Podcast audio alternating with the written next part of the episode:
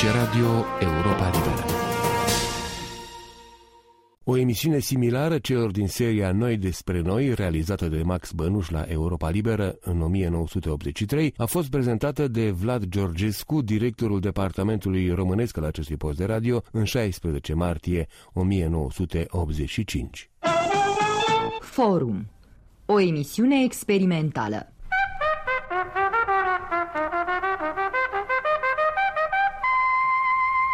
Vă vorbește profesorul Vlad Georgescu, directorul postului nostru de radio. Stimați ascultători, inaugurăm astăzi un nou program. Deseori ne-am gândit uh, cum să dăm ocazia editorilor, redactorilor, să spună și alte puncte de vedere decât cele pe care le exprimă în mod curent în programele lor obișnuite. De asemenea, am gândit cum să atingem probleme care deseori nu își găsesc locul în aceste programe obișnuite. Și la sugestia lui Max Bănuș, care este lângă mine în studio, ne-am gândit să inaugurăm un fel de program care se ar numi Forum și în care redactorii, editorii își vor putea expune puncte de vedere, se vor aduna și vor putea să discute în jurul unei anumite probleme. Astăzi, Max Bănuș va conduce o masă rotundă la care mai participă Mircea Carp, Nicolae Stănișoară, Șerban Orescu, Sorin Cune, Emil Hurezeanu, o masă rotundă axată pe tema cum își privesc redactorii programele și cum înțeleg să le alcătuiască în raport cu criza morală și economică din România. Ne propunem ca asemenea forumuri să aibă loc în principiu cam o dată pe lună, fără a fixa totuși înainte cu precizie ziua sau uh, data.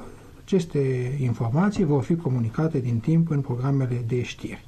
Și cu aceasta îi trec microfonul lui Max Bănuș. Deci, dragi ascultători, iată-ne împreună în jurul mesei rotunde pentru această primă experiență, pentru această primă discuție a unui grup de redactori în legătură cu problemele care îi preocupă.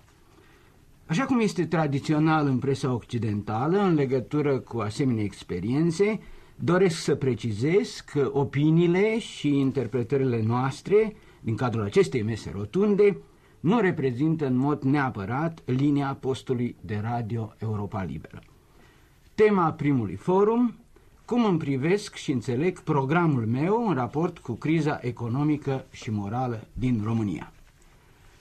Mircea Carp, te rog să deschizi dumneata discuțiile. Vreau să amintesc ascultătorilor, conduci cel mai ascultat program al Departamentului Românesc, programul politic. El nu are ca sarcină decât foarte rar, a zice chiar extrem de rar, să abordeze problemele legate de actualitatea românească. Și totuși este evident și pentru noi și pentru ascultători că tot ceea ce se întâmplă în România te preocupă și dorești ca aspectul acesta să se reflecte, într-un mod sau altul, și în programul politic. Ceea ce probabil este foarte important pentru ascultători. Voi cita, permitem să citesc dintr-o scrisoare, pentru a sublinia acest interes al ascultătorului român, un țăran din Cara Severin scrie Ne lipsește mâncarea, căldura, apa și mai presus de toate libertatea. Deci, Mircea Carp, cum îți concepi programul și cum îți înțelegi articolul sau programul tău în raport cu criza economică și morală din România? Max Bănuș, în primul rând, Mulțumesc pentru afirmația că este cel mai ascultat program al Departamentului Românesc. Dar nu e afirmație personală, este rezultatul unor statistici îndelungate. Bun, dar tocmai aici vreau să și spun. Sigur că dacă mi se cuvine și mie un merit în acest lucru, îl primesc ca orice om cu satisfacție. Cred însă că dacă este cel mai ascultat program al Departamentului Românesc, aceasta se datorește, mai presus de toate, caracterului acestui program. Adică de a prezenta ascultătorilor situația internațională.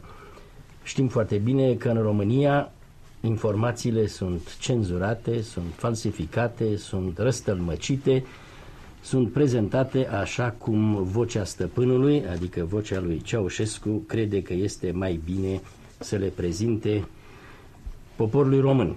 Noi trebuie să venim cu informații pe cât posibil corecte, cu informații care să țină seama de realitate, cu informații care să informeze, într-adevăr, pe cei din țară. Din acest motiv încercăm să prezentăm un uh, spectru cât mai larg al situației internaționale. Caracterul acestui program este de a complecta știrile zilei, buletinele de știri, de a da o amploare unui eveniment sau unor declarații de politică externă sau de politică internă, dacă această situație, aceste evenimente au repercusiuni pe scena internațională. Spuneai mai înainte că introducem foarte rar, aș zice extrem de rar, te citez, subiecte românești. Cred că nu este uh, corect.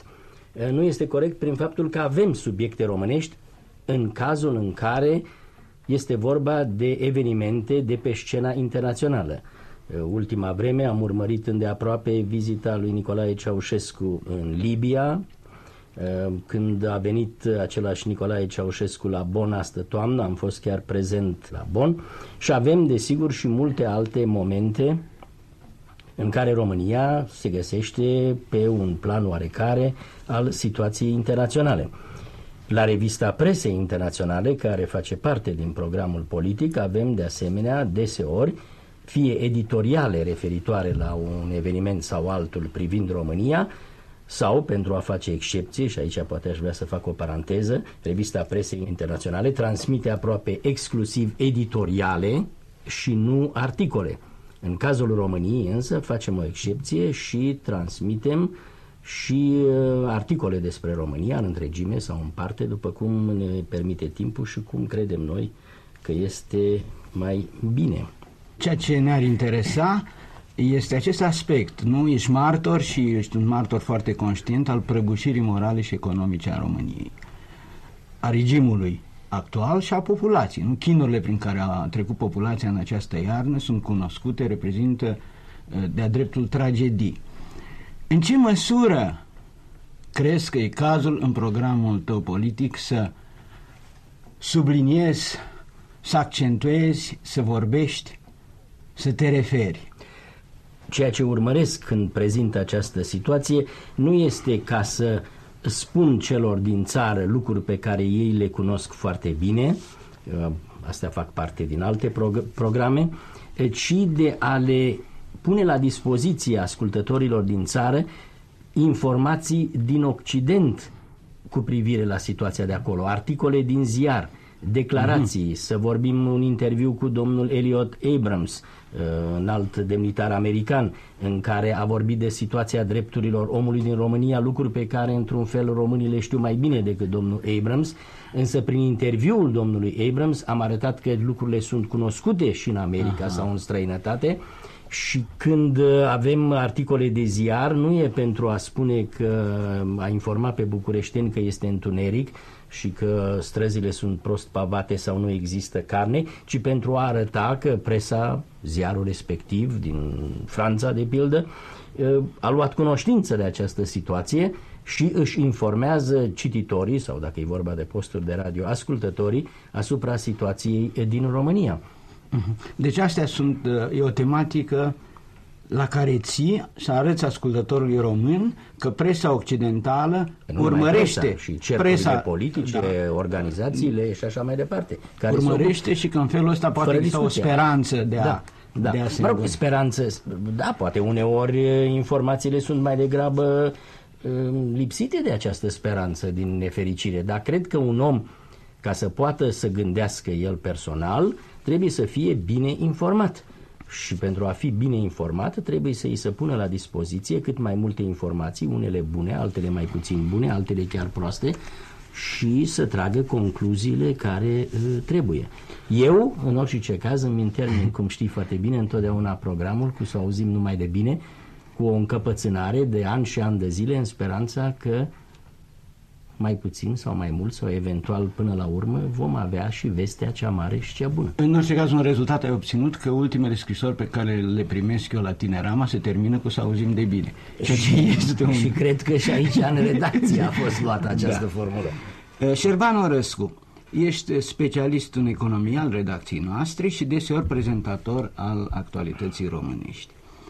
Care sunt prioritățile dumitale atunci când îți fixezi subiectul unui program sau structura lui sau desfășurarea lui? Dar, scuză-mă, înainte de a răspunde, am selecționat câteva răspunsuri din scrisorile primite recent. De exemplu, un țăran de peste 60 de ani din Vrancea scrie Unde nu e cap, e vai de picioare. Vor să facă industrie și au uitat de pământ, că doar el ne dă pâine. Apoi o pensionară din Doj, toată lumea este nemulțumită de starea actuală. Nu se găsește carne, nu avem curent electric, se muncește întreaga săptămână și tot nu avem un ban în buzunar. Și în sfârșit, un alt țăran, în vârstă de 40 de ani, din județul Gorj, se moare de foame, deși România este o țară agrară bogată. Totul se exportă pentru valută. Țara e la pământ. Șerban Orescu. Subiectele le aleg în funcție de actualitate. Însăși programul nostru se cheamă Actualitatea Românească. Actualitate care ajunge la cunoștința noastră prin diverse forme.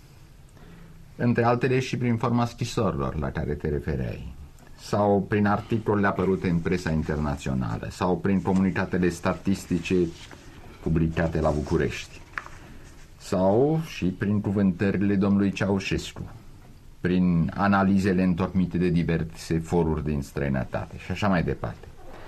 Deci există mai multe trei convergente prin care ajung la cunoștința noastră problemele de actualitate. Se pune, deci, pentru noi, mai departe, problema comentariului, a analizărilor. Înainte însă de a le analiza, este foarte importantă o fază preliminară. Datele furnizate de regimul de la București sunt departe de a oglindi realitatea. Aș zice că, în mare măsură, statistica este, în optica celor care decid la București, un instrument de manipulare a populației, Datele statistice sunt înfrumusețate în parte. O serie de date statistice sunt omise. De la un an la altul au fost omise de pildă din anuarul statistic unele date. În anul acesta nu s-au mai publicat date cu privire la consumul alimentelor de bază. Bun, dar aceste date îți furnizează dumitare scheletul unui program, este așa de interesat cel care stă 5-6 ore ca să cumpere un kilogram de cartofi de, Sigur de da. datele noastre statistice? Datele, datele statistice sunt importante pentru a explica ascultătorului nostru de ce, de pildă, se moare de foame cu toate că România este o țară agrară bogată. De ce nu se găsește carne? De ce nu avem curent electric? Deci, punctul de plecare în explicarea unui fenomen economic în mod normal, este analiza datelor statistice. Faptul că noi nu ne putem baza decât în parte pe datele statistice publicate la București constituie din capul locului o dificultate majoră pentru analiza economică. Cu toate acestea, noi căutăm să depășim această dificultate confruntând datele statistice furnizate, să zicem, de regimul de la București cu informațiile care ajung la noi, să zicem, prin presa occidentală, comparând datele statistice între ele și constatând eventuale nepotriviri și așa mai departe. Aș da un exemplu. Producția de cereale a României, așa cum se orlindește ea în comunitatul statistic, este cu totul neplauzibilă. De ce? Pentru că consumul de pâine și de făină din țara noastră este raționat. În funcție de aceste rații se poate evalua consumul populației. Putem calcula și consumul de cereale necesar zootehnie și calculând aceste două capitole mari de consum și scăzându-le din cifra oficială a producției de cereale, rezultă o întrebare. Unde merge restul? Merge la export? avem informații cu privire la export și constatăm că România nu este o mare țară exportatoare de cereale. Și atunci, concluzia, cifrele statistice sunt foarte îndoielnice. Șerban Orescu, dumneata asculta Europa Liberă când era în România? Ascultam intens și ar zice că emisiunile postului de radio Europa Liberă au contribuit foarte mult în vremea aceea la cultura mea politică. Nu pot să uit, de pildă, editorialele lui Noel Bernard și mi-amintesc cu plăcere faptul că unele din editorialele lui mi-au sugerat și titlul uh, lucrării mele de doctorat. Cu toate că Bernard nu era un economist, însă era înzestrat cu o experiență economică deosebită și analizele lui mi-au servit în mare măsură pentru cultura mea politică în vremea aceea. Da, eu vreau însă să te întreb altceva. Prietenii dumitale, societatea în care trăiai, erau probabil și mulți dintre ei ascultători ai Europei Libere. Erau interesați în momentul în care aveau problemele lor, le lipsea asta, le lipsea aia, nu aveau benzină, nu puteau să-și cumpere atâtea lucruri. Îi interesau explicații economice în sensul de a înțelege mai bine de ce sunt aceste lipsuri. Eu cred că da. Poporul român este un popor inteligent și în definiția inteligenței intră și ideea de a căuta explicație fenomenelor. Prima fază, așa, în activitatea noastră, să zicem, ca homo sapiens, este de a constata anumite fapte. Urmează faza a doua, definitorie pentru homo sapiens. De ce se întâmplă astfel și nu se întâmplă, să zicem, cum am dorit noi sau cum, am, cum ar dori alții. Deci, nu poți să te pretinzi un om modern, un om al timpurilor noastre, dacă nu-ți pui întrebarea de ce. Și este, cred, acesta este și scopul principal al comentariilor noastre, să explicăm ascultătorilor noștri din România de ce există da. criza economică și morală actuală. Mircea Carp, te preocupă același lucru de a explica fenomenul politic sub forma asta, de a da premizele și de a lăsa pe ascultător totuși să-și tragă concluziile, adică ai două posibilități. Ori îi dai premizele și îl lași să-și tragă singur concluziile, ori îi dai premizele și mâncarea gata amestecată și concluziile mă rog, să încercăm de golden rule, poate că amândouă uh, formulele pot să fie acceptabile. În orice ce caz, ideea la programul politic, cel puțin, este să furnizăm ascultătorilor cât mai multe informații asupra unui eveniment, asupra unei conferințe, asupra unor declarații, pentru ca o simplă afirmație sau o simplă știre pe cine interesează în esență de ce are loc la Geneva o conferință internațională asupra foametei în Africa? Dacă nu explici de ce s-a, de ce s-a deplasat un vicepreședinte american acolo, de ce vin, vine secretarul general al Națiunilor Unite și de ce să facă aceste declarații. Sigur că nu putem să intrăm în toate amănuntele, dar un comentariu care să explice de ce a fost necesară această, să explice, poate cuvântul e greșit spus, pur și simplu o prezentare. Și omul face, ascultătorul face ce vrea cu această. Să luăm, să luăm cazul cel mai recent încetarea din viața lui Cernenco și venirea la puterea lui Gorbaciov. Sunt două evenimente că, pe care le poți lămuri într-un minut, ăla alt a murit, n-a făcut nimica sau a făcut, ăsta alt vine și unii speră că o să facă și alții sunt convinși că nu o să facă, ca și mine. Dar dacă prezinți uh, o serie întreagă de elemente din trecut și uh, declarații, îi dai posibilitatea ascultătorului să, să-și tragă concluziile lui. Eu personal cred că mai bine să tragă el concluziile pe bază de informații cât mai ample, decât să-i vin de la început și să-i spun uh, Gorbaciov va fi un eșec. Da, de altfel aceasta este și metoda modernă în învățământ, în care elevului se prezintă premizele și este îndrumat să descopere el adevărul. Nicolae Stănișoară, ești realizatorul programului religios intitulat Lumea creștină.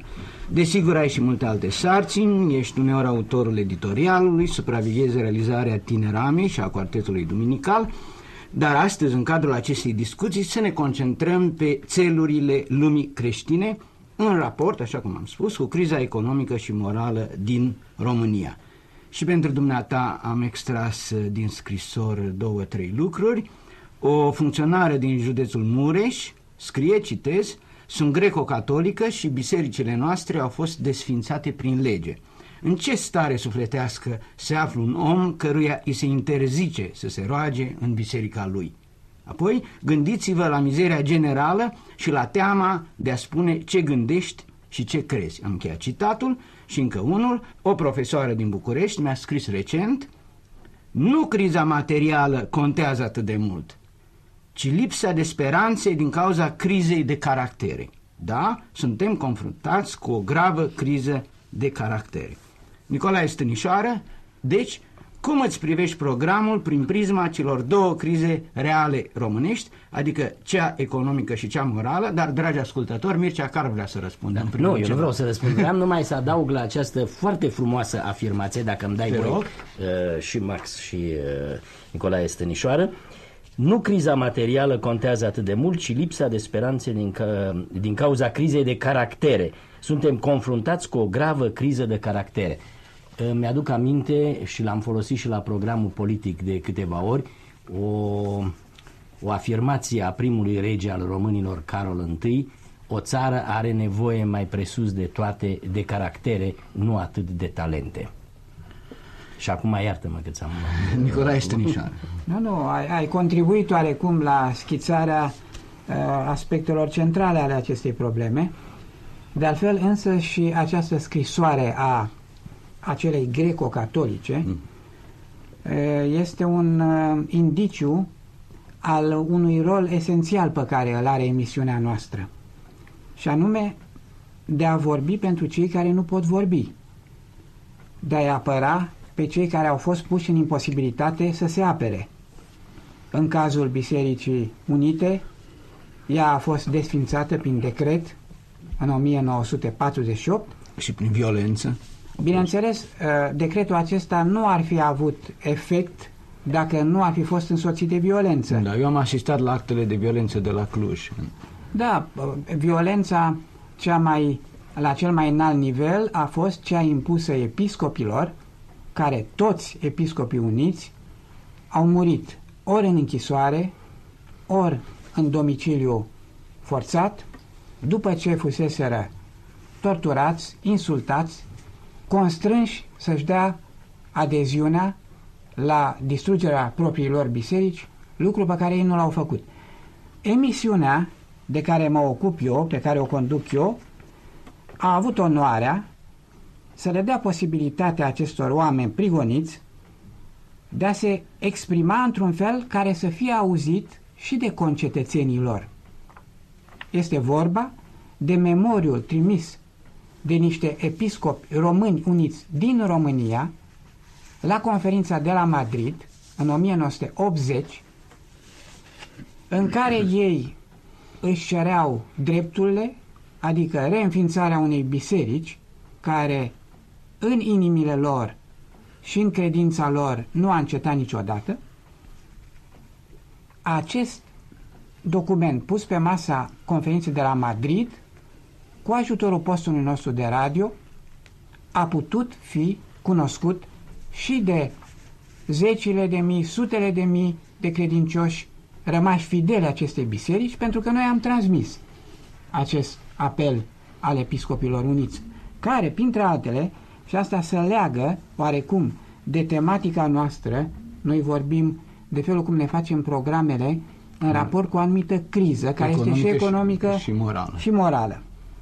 Or, în acest memoriu al uniților din România pentru conferința de la Madrid, este criticat faptul că, citez, radioul și televiziunea din România propagă ateismul, școlile și facultățile de asemenea ziarele vorbesc numai limba atee și cărțile sunt exclusiv atee, vorbește de inocularea ateismului și așa mai departe și după aceea, din nou citez, consecințele unei asemenea politici atee se văd pretutindeni, moravurile sunt din ce în ce mai proaste, corupția pătrunde până în fundul inimilor, tineretul este derutat și blazat, adulții sunt obosiți și sceptici, iar bătrânii sunt disperați.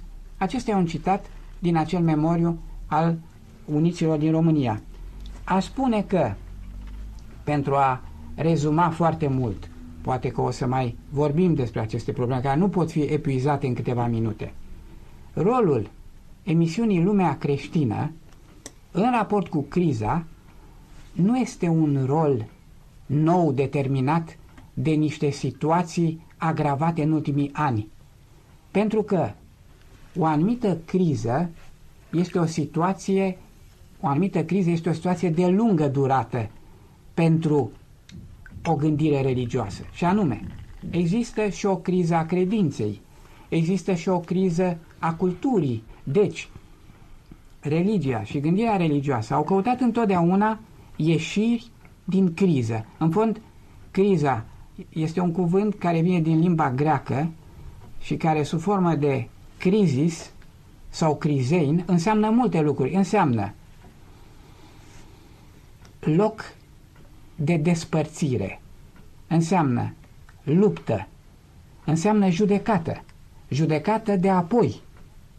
Ceea ce vrea să spună că există o stare de încordare, de conflict, pentru că lucrurile nu merg așa cum ar trebui să meargă, iar o emisiune religioasă cum este lumea creștină urmărește această criză și în formele ei accentuate de acum, cu aceeași grijă de a-i da omului, pe de-o parte, o regăsire a-l ajuta să regăsească un sens acolo unde el începe să dispereze, deci ai putea să spui că aceasta este o funcție consolatoare, dar nu în sensul resemnării, pentru că emisiunea Lumea Creștină vrea să arate că religia din timpul nostru a încetat să fie atât de mult convențională și ritualistă, ci este o religie aplicată, e o religie legată de viața concretă și în sensul ăsta, un om care crede în Dumnezeu, în același timp simte că există o salvare dacă el va acționa și că există datorii foarte mari pentru fiecare dintre noi, iar cinismul, fatalismul, lipsa de atitudine sunt nu numai greșeli în planul etic, dar sunt și păcate în raport cu ceea ce cere religia sau Dumnezeu de la om. Se poate afirma, deci, că lumea creștină, într-un fel sau altul, îndeamnă ascultătorul să se gândească la toate acestea, să gândească în ce situație e, să se gândească dacă, dacă în această criză a caracterilor e de partea dreaptă sau de partea nedreaptă? Eu cred că prin tot ceea ce se face, în orice caz, se indică și acest orizont al problemei, și anume orizontul moral, orizontul atitudinii care este în același timp etică și religioasă, pe care trebuie să o adopte oamenii care se găsesc într-o perioadă de criză pentru a spera o ieșire din criză. Pentru că, de exemplu, în medicină, criza înseamnă acea cotitură accelerată unde se decide între bine și rău, între viață și moarte. Se spune, e un moment de criză. Omul religios nu acceptă criza ca o înfrângere sau ca o fatalitate, ci ca o încercare la care e pus el ca ființă istorică, dar și ca copil al lui Dumnezeu și el trebuie să acționeze în așa fel pentru ca această criză să fie vindecătoare, mântuitoare pe undeva. Așa păi- că noi suntem tot timpul preocupați de aspectul ăsta. Iartă-mă că te întreb, Cerban Orăscu, atunci când dumneata ai plecat din țară, dumneata și prietenii dumitale împreună, erați conștienți de această criză a caracterelor? Sigur că da. Este o criză a caracterelor și sigur că problema se pune și pe plan religios, dar problema se pune și pe un plan pur etic, aș zice. De altfel, cred că această ființă supremă pe care mulți o denumesc Dumnezeu, acolo unde ea există, ar fi foarte mulțumită dacă oamenii s-ar comporta între ei din punct de vedere moral, chiar așa cum spune Kant, de pildă, și nu neapărat cum spune Isus Hristos. Pentru că toți gânditorii morali, fie că au avut un substrat religios sau unul filozofic, pot servi la fel de bine drept îndreptar pentru umanitate. Deci problema etică are o componentă religioasă, dar poate fi privită și ca atare. În deci, România da, da. este o criză a caracterelor indiscutabilă care merită o analiză sociologică foarte temenică. Părerea mea este că această criză este consecința directă a sistemului comunist. Sistem care nu numai că a distrus religia, care era în trecut un important suport al moralității publice, dar nu a reușit să pună nimic în loc, ci din potrivă a creat un sistem de constrângere căruia individul caută să îi se sustragă în diverse forme. În măsura în care sistemul de constrângere minte pe individ, caută și individul să-l ocolească mințind la rândul lui. De unde fenomenul de generalizare a minciunii? Da, Sorin Cunea. Eu vreau să-l întreb pe Nicolae Strișoară, care a vorbit de păcat. Uh, este cunoscută adversitatea regimului față de religie în general.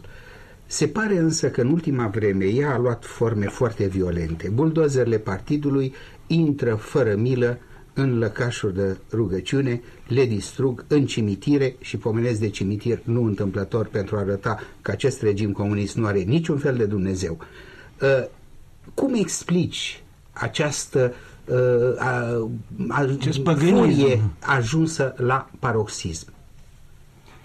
Probabil că sunt uh, mai multe explicații. Una dintre ele ar fi tocmai aceea că, datorită mai multor factori, oamenii care sunt confruntați cu atât de multe greutăți se interiorizează mai mult și descoperă poate în ei anumite resurse religioase, în așa fel încât o anumită religiozitate, care în vremurile bune se transformă într-un fel de indiferentism, revine la suprafață, antenele foarte sensibile ale regimului care funcționează prin agenții de securitate probabil că au înregistrat foarte bine acest fenomen, că religia este poate o realitate mai puternică sau mai importantă acum decât era cândva, ori un regim care se întemeiază pe o doctrină, pe o dogmă ateistă, face cauză comună cu nereligiozitatea și consideră că el însuși este în pericol în momentul în care o concepție care îi dă omului un profil mult mai mare și mult mai nobil, un om care crede în Dumnezeu nu poate să mai fie slugă, nu mai poate să fie servil unui partid oarecare, partidul vede aici un pericol și să produce o anumită iritare cu reacții aproape isterice, a zice. Vrei să spui că partidul vede în religie, în biserică, o concurență? În măsura în care partidul comite marea greșeală istorică de a vrea să se transforme el însuși într-o biserică, ceea ce nu este posibil, pentru că el este o organizație socială, politică, cu condiționări și cauze foarte precise, care țin de lumea aceasta, pe când religia este o încercare de a găsi un răspuns la totalitatea Universului. În aceeași temă, Emil Horezeanu. În termeni creștini, s-ar putea spune că opoziția dintre partid, dintre Partidul Comunist din România și biserică, este de fapt o, un exemplu, o formă a luptei dintre, dintre bine și rău. În termeni politici, am putea spune că de fapt astăzi biserica și viața religioasă a unui popor oprimat reprezintă un factor de opoziție politică, prin forța împrejurărilor. Adică partidul a făcut greșeala, spun greșeala între ghilimele, să uh, admită formal și constituțional ca forță socială biserica. Și atunci uh, trebuie să pornească de la ideea că oricând biserica în mod constituțional se poate transforma, își poate îndeplini misiunile până la capăt, care sunt sigur cele fundamentale, de ordin metafizic, dacă vrem, însă sunt nu în ultimul rând, și cazul Poloniei a dovedit din plin acest lucru, de ordin terestru, de ordin imediat, de ordin al luptei pentru dreptate aici și acum. Emil Horezeanu, trecem la întrebarea de bază. Ești cel mai tânăr membru al redacției noastre, ești cel mai recent venit din România. Chiar de la început te-ai încadrat în mod, cred eu, polivalent în structura emisiunilor noastre. Ai fost și ești prezent în actualitatea românească, în Tinerama, în quartetul duminical, ai reușit să... Și în programul politic? Și mult mai prezent în programul politic, exact. Ba, a fost chiar și în lumea creștină, la o masă rotundă. Competiția e mare. Și la Radio Magazin. Începe să nu sune bine. Doamne, devii un concurent primejdios. Uh, ești uh, însă cel care poate menține cu cea mai mare credibilitate, cred eu, legătura cu tânăra noastră generație de ascultători. Ce te preocupă în legătură cu ascultătorul tânăr atunci când îți concepi programul sau articolul tău? Întrebarea este aceeași care am pus-o și celorlalți colegi și care o să o pun și lui Sorin Cunea imediat. Înainte de-mi răspuns, te rog, ascultă câteva extrase din scrisorile tinerilor care s-au adresat uh, tineramei. Un elev din București.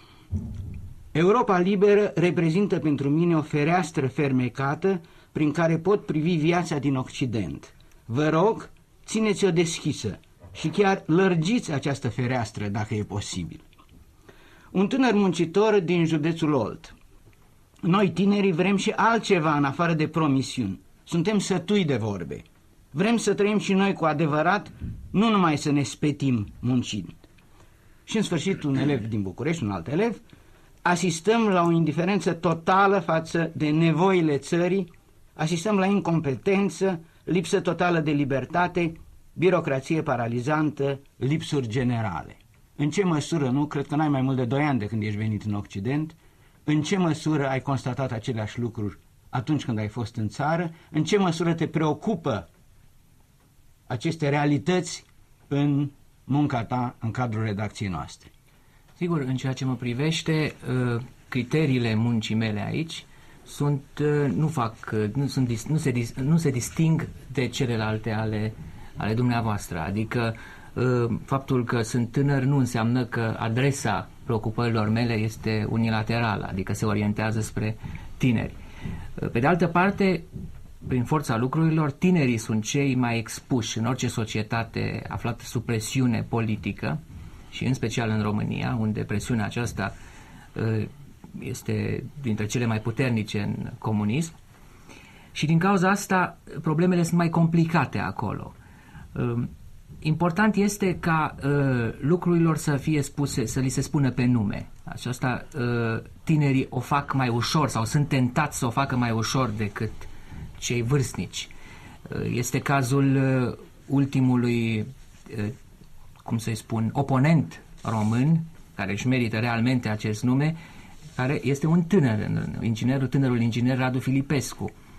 Uh, istoria României, dacă facem o retrospectivă a exemplelor de acest fel, este plină, este presărată de um, tineri care au luat atitudine, adică marile momente politice românești de cotitură și 1848 și unirea principatelor române și apoi mai târziu uh, lupta pentru Uh, drepturi naționale în Transilvania, etc., etc. Deci toate aceste momente politice au fost în principal uh, uh, rodul unor acțiuni ale tinerilor. Emil Horezianu, noi în această redacție, noi suntem un colectiv, dar reprezentăm mai multe generații.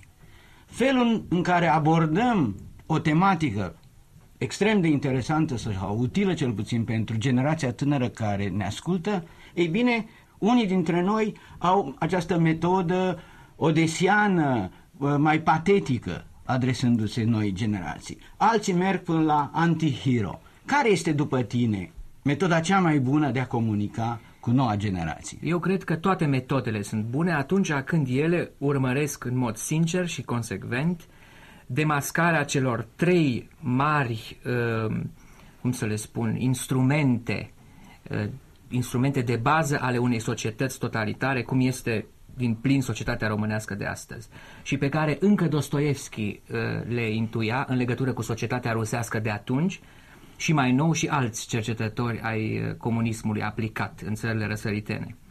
Cele trei mari instrumente pe care, de care uzează un regim politic cum este cel românesc, miracolul, misterul și autoritatea. Uh, aceste trei mari găuri negre, cum să le spun, trebuie demascate, trebuie demontate cu orice preț. Uh, și aceasta se poate face prin informație exactă, prin consecvență, prin sinceritate și prin nedepunerea armelor cu orice preț.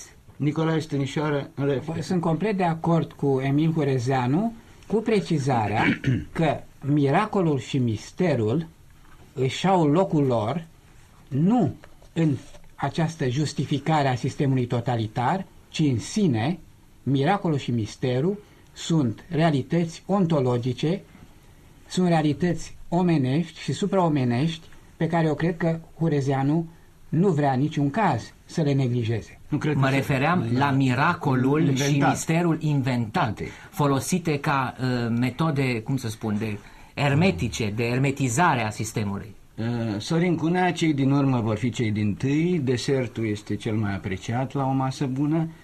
Eu e... credeam că o să trebuie să vorbesc în cadrul buletinului de știri. nu. Uh, ești realizator și prezentator al radiomagazinului, un program care ar trebui să reprezinte o relaxare pentru ascultători. Desigur, noțiunea de relaxare în România poate nu are exact conținutul relaxării specifice unei țări occidentale. Un exemplu, și pentru tine am reținut într-o scrisoare, un tânăr muncitor din județul Timiș îmi scrie, citez, sărac în țară bogată. Așa ceva nici dracu n-a mai văzut. Sorin Cunea, ce te preocupă în legătură cu România atunci când îți concepe radiomagazinul?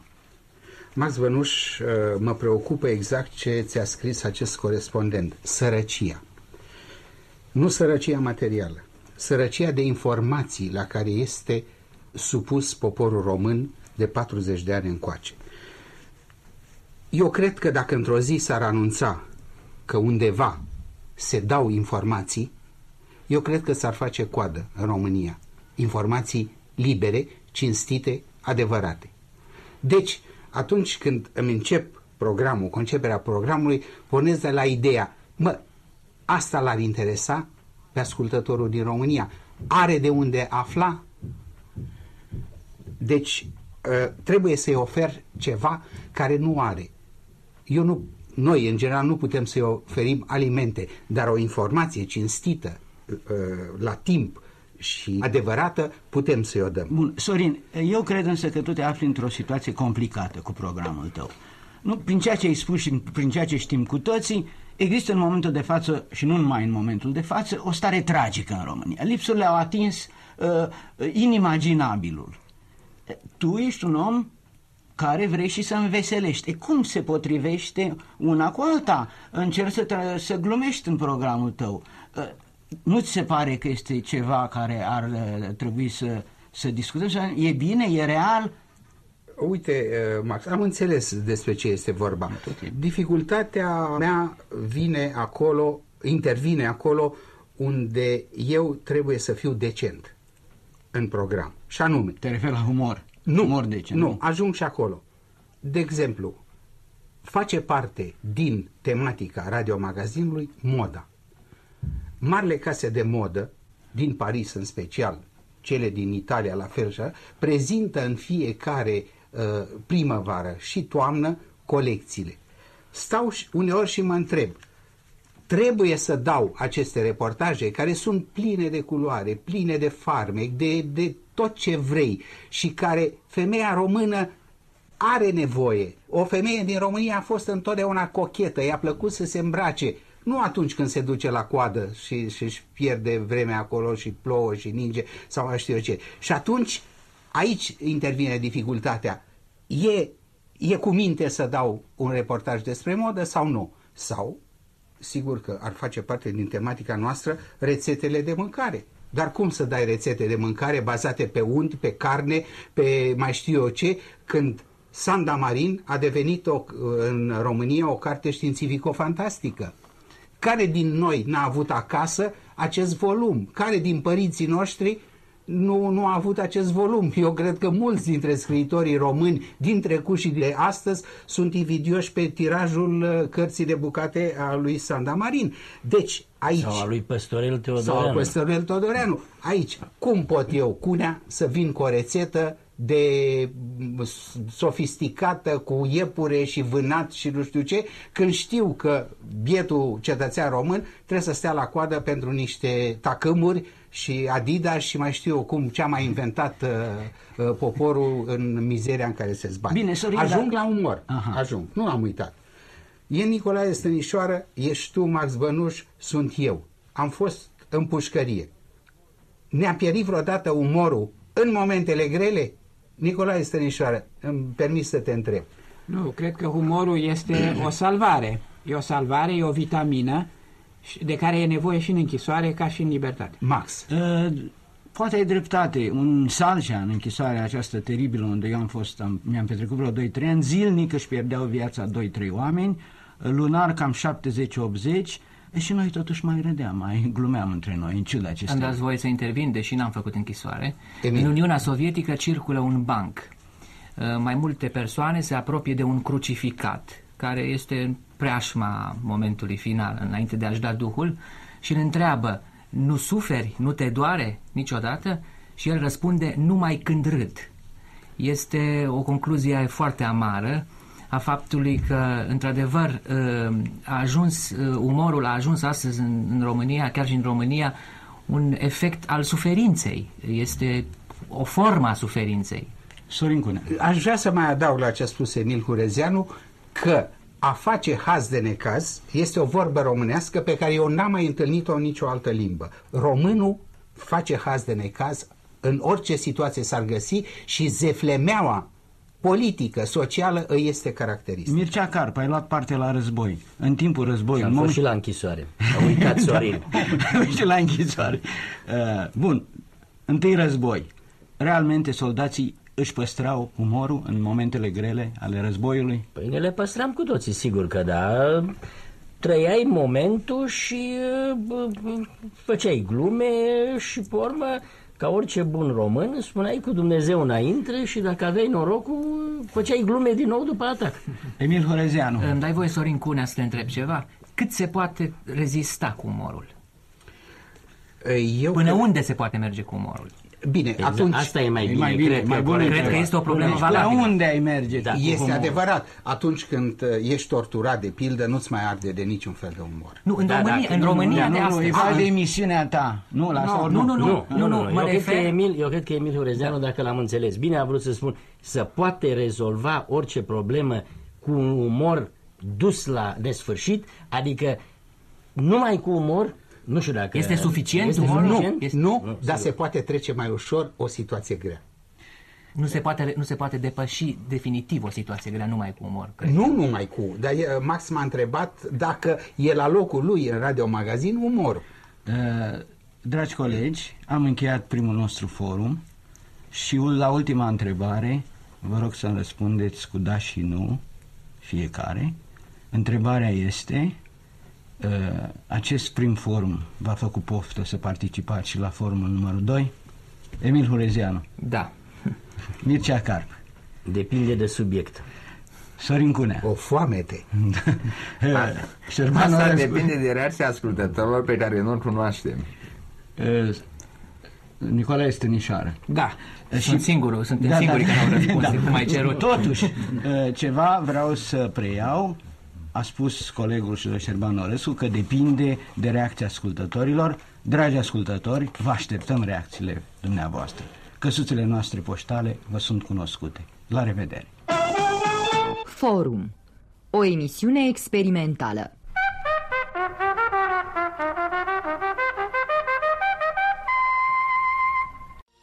Aici Radio Europa Liberă.